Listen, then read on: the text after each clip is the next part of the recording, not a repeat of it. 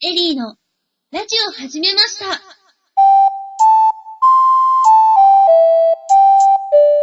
皆様こんにちは。第16回エリーのラジオ始めました。モットーは思い立ったが吉日、メインパーソナリティのエリーです。そして、エリーの師匠役、ヤンマです。よろしくお願いします。はい、よろしくお願いします。エリーのラジオを始めました。この番組は、ヤンマさんからのご指導をいただきながら、私、エリーが立派なパーソナリティとなっていくために、リスナーの皆さんと一緒に勉強していく番組です。ヤンマさん、ご無沙汰しておりました。はい、なんかね、収録がだいぶ空いたのでね。えー、ちょっと久しぶりなので、ちょっうん。といろいろ心配なんですけど、喋りがまだたどたどしいところにね、戻ってんじゃない かな、という気がするんだけど。まずタイトルコールの発音が、うんなんかおかしかった気がします。若干ね。まあ、いいんじゃないか、そういうのは。必死に練習したのに、うん。ちなみにラジオのタイトルコールの言い方は、うエリーのーん。ってここ上げて、ラジオを始めました。っていうイメージなんですよ。ああ。喋るとき。そういうイメージを描きながらやってるんですけど、うん。なんか今日おかしかったですね。まあ、いいんじゃないか、そういうのたまには。いいですよね。うん。なので、ヤンマさんご無沙汰なんですけれども、うん最近何か面白いニュースとかありませんでしたか最近面白いニュース。面白いニュースね。 なんだろうな。まあ、いろんなことやってるんでね。まあ、ラジオドラマに出たりとか、ラジオドラマっていうかね、あの、ボイスドラマで CD にするやつに出たりとか、はい。うん。あとは、まあ、イベントに出演したりとか、そういうのがね、最近、まあ、ちょこちょことあるので、おー。まあ、あの、顔を見る機会というのもね、まあ、もしかしたら、あの、増えてくるのかなという気がしてるんですが、はい。ヤンマさんって追っかけさんとかいらっしゃるんですうーん、どうだろう。あの、クリラジでやってるイベントだとね、たまに、えー、まあね、いつも聞いてますって言って声かけてくれる人とかはいるので、若干はいるのかなと思うんですが。かなんかそういう方のためにヤンマさんのスケジュール表とかわかればいいですよね。あー、まあ、ツイッターとかでね、あー次いついつどこどこで何々やりますみたいなことを言っているので、それを見ていただければなと思うんですが。 私も最近山さんがどういう状態かうん。分かってなかったので、じゃあちょっとツイッターの方拝見して、うん、うん。あたかも山さんの隣に常にいるかのように、おー。ストーカーかよってう言っん。まあ、うん。あれだね、あの、M3 はね、またあの、春の M3 は受かったので、そこあおでめでとう何ございまかすしら売ろうかなと思うし、えーっと、夏コミも一応ね、あの、書類は出してあるので、まあ、あれは通るかどうかね、あわかんないけど。 うん。私も申し込みました。おー。今まで何回と落ちてるので。ああ。俺はあれだよ、落ちたことないの、まだ。ええー、いい なぁ。まあね、あの、去年の夏冬か、しかまだ出てないんだけど、ええうええん。そうそう。その前まではね、あの、まあ、一般参加者では行ってたけど、あのサークルは出してなかったので、うん。そのサークルで出るようになったのはこの夏と冬。で、この次の夏通れば3つ目かな。 3回連続は羨ましい。まあ、3つ目通るかどうかね。ちょっと難しいらしいですけどうね。ん。まあ、あの、ジャンルが特殊なんでね。あの、うん。あなんていうか、そう、同じジャンルにいろんな人がいるとやっぱこう、ローテーションしてってのもあるんだけれども、えええうえん。みたいにね、その、ポッドキャスト用の BGM 作って売ってますとかいう人はそんなにいないの で、そう。まあ、その辺がね、ちょっとまあ、通りやすいのかなとは思ってるんだけども。 私が落ちた時は、うん山さんのところにお邪魔しに行こうかな。おなんと、本を持って、本を持って、です、半分貸してください、どうみたいなね。まあね、あの、周りが CD ばっかり売ってるところでね、なぜか本を委託して置いてあるって何のこっちゃって話になるんだけどね。怒られちゃいますね。じいや、別に委託で売ってる分には怒られないと思うけど ね。ゃあ次、い今年の夏、うん。発表の時期にはこのラジオでもうん。状況とかお伝えし合えればいいですね。うん。で、だってね、どうせまたこの番組の CD も置いとくことになるだろうから。わー い私はまだ CD 怖くて、うん手。元にないですけど、 今度買いに行かなきゃ。うん。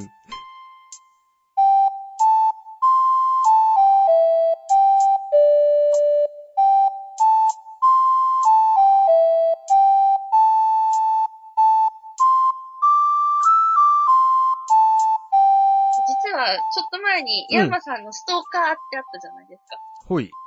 そっからちょっと話を引っ張ろうかなと思ってたんですけど、まさかのツッコミに行ってしまった。どこまで話が行くんだろうっていうね。うん。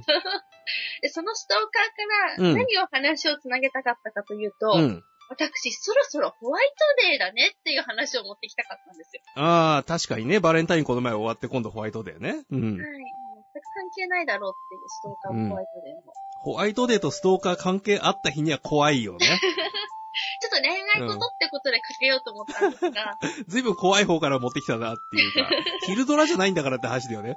ええええしかもうん全くこれから話す内容も繋がりません。うん。で、実はそのホワイトデーにかけて、うん。今日のラジオでヤンマさんに聞きたいことがあったんですけれども、ホワイトデーって結構みんな勇気を振り絞って、うん。バレンタインにチョコを渡した女の子、もしくは男の子がドキドキしてる日だと思うんですよね。うん。まあ、若い頃は多分みんなそうだよね。いや、年をとってもドキドキしてるんですよ、これが。そうか。会社でなんかあの首チョコを渡したじゃないですうか。んうんそのお返しか、うんうん。どうなのかなーっていうのも含めて、うん。うん。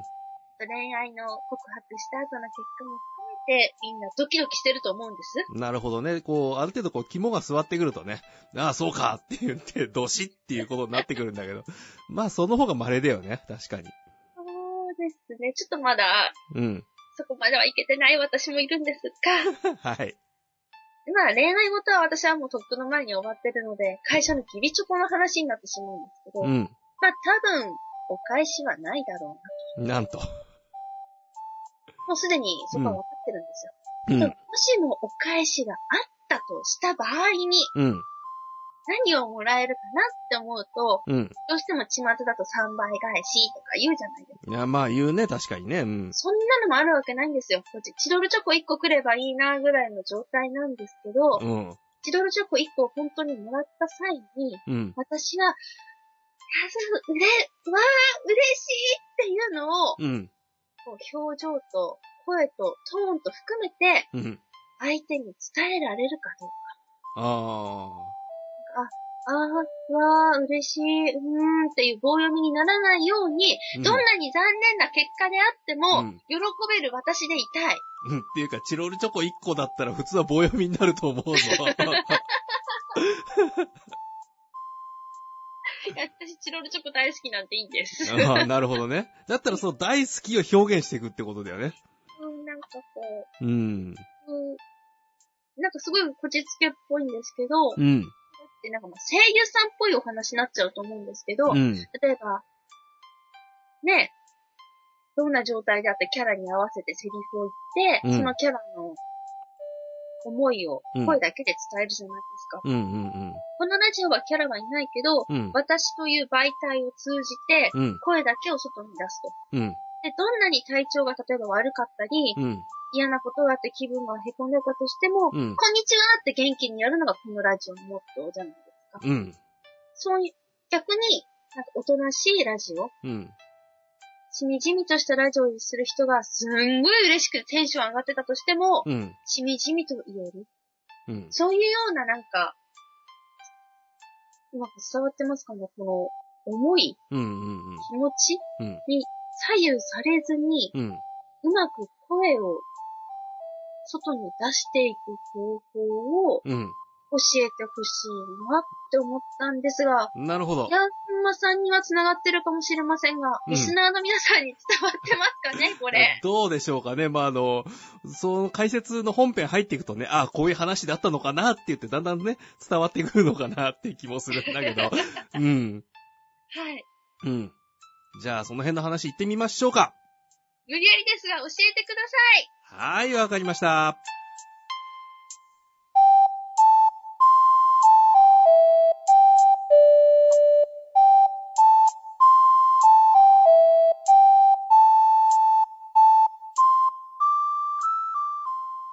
ということでね、まあ今回はその表現というか、まあ発声というかね、やっていくわけなんだけれども、表現っていうことが的確かもしれませうんね。ん。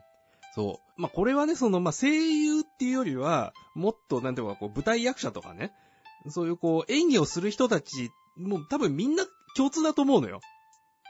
はい。うん。ただ、まあ、あの、声に限った話ね、まあ、そのラジオでもそうだし、その、まあ、アニメとかね、その外画とかの声優っていうところでもそうなんだけど、声だけでやろうとすると、やっぱり、ある程度大げさにやらないと伝わらないと。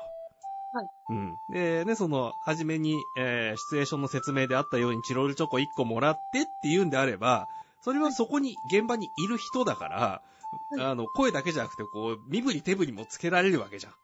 手振り、手振り。うんはだい。からその身振り手振りもつけられるんだったら、まあ大げさにやることも、まあやろうと思えばできると思うんだよ ね。声だけでやろうとすると、どこをもうちょっとこう強調しなきゃいけないのかなとか悩んでいかなきゃいけないけど、でも、まあ、まずはその身振り手振りも込みで、思いっきり表現するっていうところからなのかなと。思いっきり。はい。うん。うん。で、その、まあ、思いっきり表現するっていうのも、要は、あの、いかに恥ずかしがらないかってとこに行っちゃうんだよね。恥ずかしがらないかですかうん。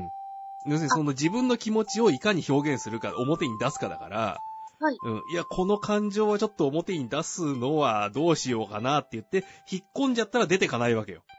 はい。だから、その自分の気持ち、まあ、あるいはね、その、ね、自分の思ったことだけじゃなくて、その役で与えられたって言ってくると、思ったことと違うものを与えられることもあるんだけど、でもはい、それでも、その、その時に表現しなきゃいけない気持ちっていうのを、もう、あの、フルパワーで、ドーンと出すにはどうしようかって言ったら、やっぱりこう、ねビビってちゃいけないのよ。はい。うん。とにかくもう、あの、嬉しいを表現するんだったら、思いっきり嬉しいつもりで やる。うん、ねだからそう嬉しいつもりで。そうそう楽しいつもりで。そうそう。悲しいを表現したいんだったら、思いっきり悲しいつもりでやんないと、うん。それは出てかないから。うん。今日のキーワードはもしかしてつもりですかうん。とにかく、まず、まず自分がそのつもりになることだよね。つもりになるこうん。だって、ね、あの、いくらこう、やっぱ気が乗らないなと思ってても、その気に、まあ、無理やりにでも乗せていかないと、そっちの方向行かないから、まあ、その辺のね、その、まあ、そうだな。例えば、だから、その、嬉しいだったら、まずその、何かこの前嬉しかったことでも何でもいい違うことでもいいから、嬉しかったことっていうのをまず頭に思い描いてみて、チョコをもらったつもり。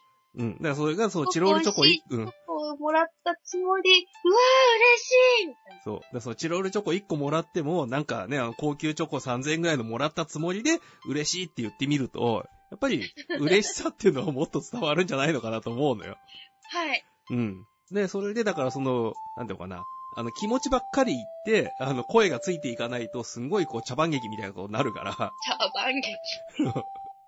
そこはね、ちゃんとその声もついていくにはって話もやっていかなきゃいけないんだけど、はい。うん。まあ、まずはそういうね、その、雰囲気作りというか、あの、なんていうのかな、まあ、極端な話、自分の背景にこう何か写真かなんか絵でもいいけど当てはめてるようなか状態で、あの、自分の後ろの壁にトーン貼っててもいいけど、 そういうつもりで、そう、あの、今はこういうシチュエーションに自分がいるんですと。いうん。いうつもりでいかないと、まずね、あそこでこう差があった日にはなかなか表現できないから。そう。で、なってくると、例えばね、こう寝起きの状態で、あしょっぱなからなんか電話かかってきちゃったって言って、あの、あね、なんか眠いんだけどって言って、もしもしって言ってるところを、もう自分は起きたっていうつもりで、はっきりもしもしっていけるかどうかっていうね。へー、あ、そういうのにも使えちゃうん。でそあれ逆にもう普通にこう電話取って、あーって言いながら出たら、こいつ寝起きだなって一発でバレるんだから。う。バレますね。うんただでさえもし遅刻してたとしたらアウトですよ。そうそうそうそう。で、そこはもうあの、シャキッと起きてるんだけどって言わないとって、まあ、遅刻の時にそれ使っていいかどうかって別だけど、はい。うん。まあね、その布団の中にいる時に、それこそまあ日曜日の朝でもいいよ、なんか電話かかってきましたと。なんか友達から、あの、かかってきたんだけど、これどうやって出てやろうかなっていう時に、んあもう眠いってのを前面に押し出して出るのか、それともシャキッとして出るのかで、だいぶ違うじゃん。違いますね、うん相手の受け取る印象も変わってきます。うん。で、まあね、その今、その、まあ、眠いか起きてるかって話から言ったけれども、そこだと、まあ、わかりやすいのは、例えばね、そのね、あの、表情っていうか、この顔の筋肉にどれだけ力が入ってるか、まだ寝てるかとか、あの、腹筋がどれだけこう、使える状態にあるか、それとも、まだ腹筋が動いてなくて寝てるかとか、いうところが、やっぱこう、だらーんとした発声をしちゃうと、どうしても、あ、こいつ寝てたなって伝わっちゃうわけよ。おー気持ちだけじゃなくうて、ん。お腹の筋肉とかまで関わってきちゃうんですかそうそうそうそ声出すとき。う。うん。お腹の筋肉もそうだし、顔の筋肉もそうだし、はい。うん。それこそ、まあね、あの演技なんかだと、こう、掴まれてて、なんだよ、話せよってやるようなシーンなんかだと、もはうい本当に掴まれてるようなつもりで、全身に力入れていかないとそういう声にならない。へー。だかでもら。正直、声だけけなので、喉だけだと思ってたら、うん。うん。筋肉まで考えてやらないといけないんですか、うん。そうだよ。だから、あの、マイクの前でね、その声優さんとかで、もう顔真っ赤にして、ガーって力が入って演技してる人とかもいるわけだし、本当にね、あの、まあ、マイクがここに一本立ってるから、それ以上あちこちね、あの、バタバタと動くことはできないけれども、それでもはいこのマイクを中心に、多少は体やっぱみんな動かすっていうね。うーそんそのなんか、うん。意外です。そう、やっぱそう、そのくらいしていかないと、この声って作っていけないし、やっぱ、うん、それだけこう表現が広がっていかないので、あの、マイクの前にね、あの、直立不動でぼったってても、そんだけの声は出ないのよ。はい。だから、その、今出したい声は、こういう体の状態の時に出る声だっていうところまで行って、その形を作って、力入り具合こんな感じで、うわって出したらその声になるっていう。じゃあ変なし、これから声を売り物にしていこうっていう人は、うん、普段の自分うん、の状態から筋肉のうん、状況を知っておくと、うん。役立てられたりしますそれはかなり役立つと思うよ。ううんあの、怒ってる時何やってんだって言ってこう手を振りながらとか、 あの、ね、黒板ガンガン叩きながらとか、いう、あのね、動きもあるけど、そういう力の入り方で、やっぱり怒ってる雰囲気が出たりとか、あるので、はい。うん。そう。それはね、やっぱその、どういう体の状態というかね、位置関係というか、動きの時に出てる声がこんな声っていうのは、やっぱりこう、繋がっていかないと、それはね、あの、どうしてもその演技が嘘になっていってしまうので、それをやらないと。うん。そう。やっぱそういう研究は必要かなと。正う直、ん。全身のって多分すぐ無理だと思うんですよ。うん、まあね。まず、うん。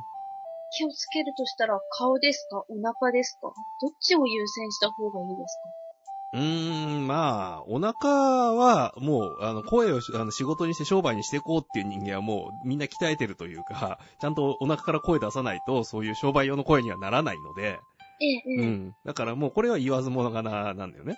ああそう、バズモがうんな。そうそう。で、その上で、じゃあ、何、その、声の表情を作るにはって言ったら、やっぱ顔の表情から来るのかなっていうかね。はい。うん、一番その、響きに関係してるでしょ、その口の周りとか、ええ、ええう。ん、あの、頬とか鼻とかね。うん。で、実際こう、トークをしてるときに、あの、顔の周り、例えば、あの、頬を触ってる、頬杖をついてる状態で喋るとかしたら、絶対それ音変わるのよ。ちょっとやってみよう。ちうん。ょっと顔に頬杖ついて話してみてみます。これじゃわかんないです ね。でも、うん。口が動きにくいので、うん。うん。喋りにくいかもしれない。って私は思ったんですけど、聞いてる人は多分わかんないですね。うんうん。まあ、もうちょっとなんていうのかな、あの、いいマイク使って直で撮ってたりとかすると、ああ、違うなってわかるかもしれないけど、まあね、今これこうスカイプ通してね、そう、遠距離でやってるので、はい。うん、なかなかね、そこまでは伝わらないのかなと思うんだけれども。うん。でも本当に、あの、まあ、こう聞いてる人もね、ちょっとこう、あの、頬を触ってみるとか、あの、おでこ触ってみるとか、顎触ってみるとかしながらやってみると、やっぱりその音の響きって変わってくるので、少しずつ。はい。うん。そうやって試してみると、ああ、こういうことなんだなっていうのは、実践した方がわかるんじゃないかなと思うので、ぜひね、あの、聞いてる人は、あの、自分の顔を触りながら喋るっていうのをね、試してみたら、ああ、こんだけ違うんだって気づくと思います。ました。自分の顔を喋りながら、あ、そうです、メモります。自分の顔を触りながら喋る。。うん。と、その違いがわかるので、で、あの、顔触りながら喋ったら、ああ、いかんのだなってことがわかると。はいうん。うわー。なんか 私の聞きたかったことが、うん。山さんに伝わって、うん。教えてもらって、うん。結論は、まず気持ちの方がつもりだと。うん。そしてあとは筋肉だ。うん。どうしてもその気になるとかもよくあるじゃないですか。あるよ。そうだって、そこでさ、その気持ちと、あの、表現したいことがまず繋がってなかったら、それは絶対なんか違う方向に行くんだ から。でもそのつもりはまあ、なんとなく分かったけど、うん。まさか筋肉の方が関わってくるとは思わなかったので、うちょっん。と反応に困ってるのが現実的な感じ です。なるほどね。なんと反応しようと。筋肉ってしか言えないよ、もう。と思ってしまいました。うん。そう。まあね、その本当に、ね、なんとかそう、疲れてる時に元気な声出そうと思っても、なかなか力入んないから出ない。ただ、元気な時に疲れてる声をやってみようと思ったら、とりあえず力抜いといたらそれっぽくなるとかね、はい。いうのもあるので、うん。だからまあ、あの、いろんな表現をしたいんだったら、とにかくどんな状況にも対応できるような元気な状態じゃなきゃいけないよと。ああ、そっか。じゃあやっぱり常に元気にいるってのもうん。一つの方法なんですね。そうそうそう。まあね、どうしてもやっぱこう沈んでる時にでもなんか元気なふりしようってやりたがると思うんだけど、やっぱ結そ構れは、辛いんですよ。そう、それはきついと思うよ。うん。でその時は良くても、うん終わってからすごくさらにテンション下がったうりして、ん。うそうんじゃあ元気に言える方法をうん。考えなきゃいけないです ね。うん。それは、なんかあの、背の高い、あーどっかの人にこう、バチンってビンタしてもらうとかね。元気入っちゃう。元気入っちゃう痛いよ。口回らなくなっちゃう よ。そう。まあ、あの、元気の入れ方はそれぞれみんな考えてもらうということで、とりあえず、まあ、あの、元気な状態から表現を考えるということかな。今日も疲れて元気のない人は、ゆっくり休んでいただいて、元気のある日に、うん。このラジオを聞き返していただければいいですかね。ですね。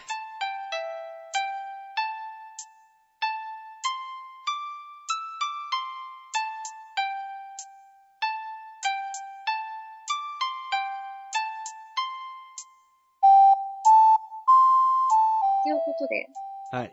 実は私としては、うん。普段いつも結構元気なつもりでラジオをしていたんですけれども、うん。そんなつもりの感じに聞こえますかうん、元気に聞こえる時もあるけど、ああ、ちょっとどうしようかなっていう、こう、気弱な声に聞こえることもあるというか、 その気弱な時は、うん。リアルに、どうしようっていう状態になったと思い ます。それ演技じゃないのね。演技じゃないと思います。うん。そう。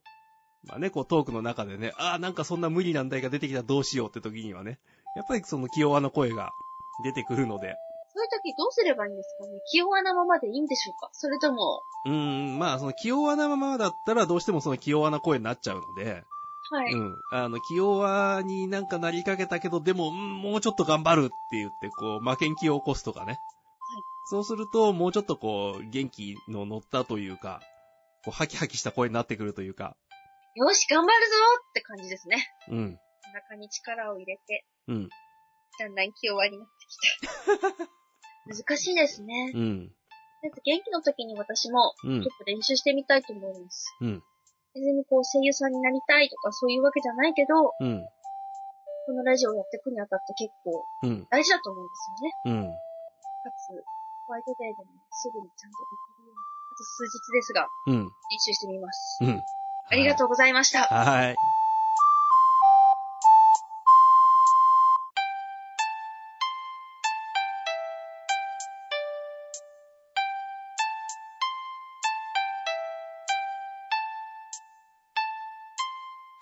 山さん。はい。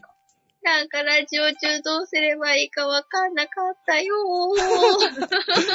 とてつもなく気弱な声になってるよね。今日はな声です。とうりあん。えずさっきの教えてヤンマさんのコーナーが終わったので、コーナーの切り替えの意味も込め て、自分の心情を語ってみました。なるほど、なるほど。うん。あとはね、まあ、本当にその、声そのものを作っていくっていう時に、あの、ね、その高い音どのくらいにして、低い音どのくらいにしてみたいな、そういうテクニックになってっちゃうので、それは、ね、こう、どうやったらその、ね、音が切り替わるかっていうのはなかなか伝えらんないので、まあ、とりあえずまず気持ちをそこで込めていった方が、まあ、まずね、第一段階としてはいいよと。いうことかなと思って、そんな話にしてみました。気持ちだったらお金もかからないし、うん、いつでも練習できるので、うん。ちょっと第一まあね、だってね、その声の響きをどうしろこうしろとか、あ低音成分を大きくしていくとどうのとか、なかなか難しいでしょ、そっち は。何ですか、それ。まあ、あの、もうしばらくね、あれこれ積み上げてったら、そんな話も改めてやってみましょうかという。わかりました。うん、声の低音成分。うん。そういうそういうのもあるのか。そうそうそう。あの、単純に音下げりゃいいってもんじゃなくてね。 あの、はいその中心の音程はこの辺なんだけど、下を広げなさいとかね。なかなかえこう、えだんだんややこしくなっていくので。うん。やっぱプロの人ってのはちょっと違ってくるってことですね。うん。でも自分の声がうん。高いのか低いのかって自分じゃわからないじゃないですか。うん。私結構自分では低いつもりで喋ってるんですけど、うん。録音したの聞くと、ああ、高い、うるさいって思ってしまうこともよくあったりして、うん。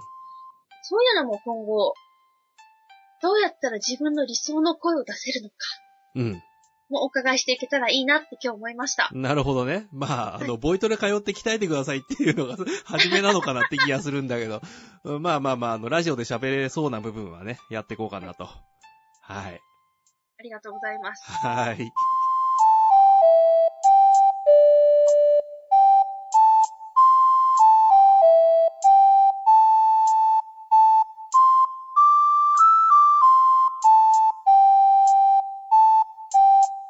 そう、すいません、なんか私が、うん。うまく理解できないためにグダグダになってしまった気もするんですけれど も、とりあえず時間的にうん。そろそろお時間です。はい。でもその前に、うん。と、このエリーのラジオを始めましたの番組では皆様からのメールをお待ちしております。ぜひ、ご意見、ご感想、ヤンマさんに聞きたいこと等ありましたら、メールいただけると助かります。宛先は、エリラジオアットマーク、スタジオイエティ .co.jp、eriradio アットマーク、studio-yeti.co.jp までお願いいたします。ヤンマさん、そろそろメールが欲しいです。ですね。はい。うん。それは、あの、俺に言うんじゃなくて、あの、リスナーの皆さんに言わない とね。リスナーの皆さん、そろそろメールが欲しいです。 あの、うん。まあ、正直な感想を言いますと、うん。ヤンマ先生に何を聞いていいのかわからない。あー、なるほどね。なんか一通り聞いてきちゃったと。はい。うん。なので、ぜひ皆さんの疑問に思ってること、うん。最近結構多いじゃないですか。うん。ニコニコとか、うん、あるね。うん。はい。iTune じゃないな。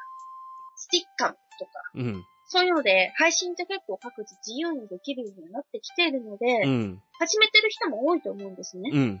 そんな中であったちょっと困ったことがありましたら、うん。ぜひ、ヤンマ先生に聞いてみませんかということで、うん。宣伝をしてみた次第でございまなるほど、なるほど。はまあい確かにね、あの、卓録の、あの、綺麗な撮り方とかね。あの、い郵送とか、あニコ生とかで細かい、なんていうのかな。あの、画像操作とかも含めて、番組仕立てにする方法とかね。いろんなものあ るので。す。あ、た、卓録の撮り方、うん。うん。画像の綺麗な編集の仕方、わうん。かりました。今後の課題にしたいと思い ます。はい。でも、あれだよ、そういうの覚えたら、このラジオだけじゃなくて、こう、画像付きでテレビになっちゃうからね。おー、ちょっとそれも一回やってみたいですね。うん。まあね、あの、ポッドキャストでもね、その、録画してテレビ形式のものも流せるので、はい。じうん。まあ、たまにはね、そういうのもやってみたいなと思います が、ゃあ、それ用に仮面買ってきます ね。そっ ちか。それは素顔でやんなきゃダメだよ、ちゃんいやー、と。誰も見ても得しませんから ね、そこは。なんと。仮面はちゃんとありますから。でも、ちょっと直さなきゃいけないから新しいの買いに行こ う。ということで、はい盛り上がってまいりましたが、エリーのラジオを始めました。第16回も、ここで終わりです。お相手は、私、エリーと、山でした。次回の配信をお楽しみに、ありがとうございました。お楽しみに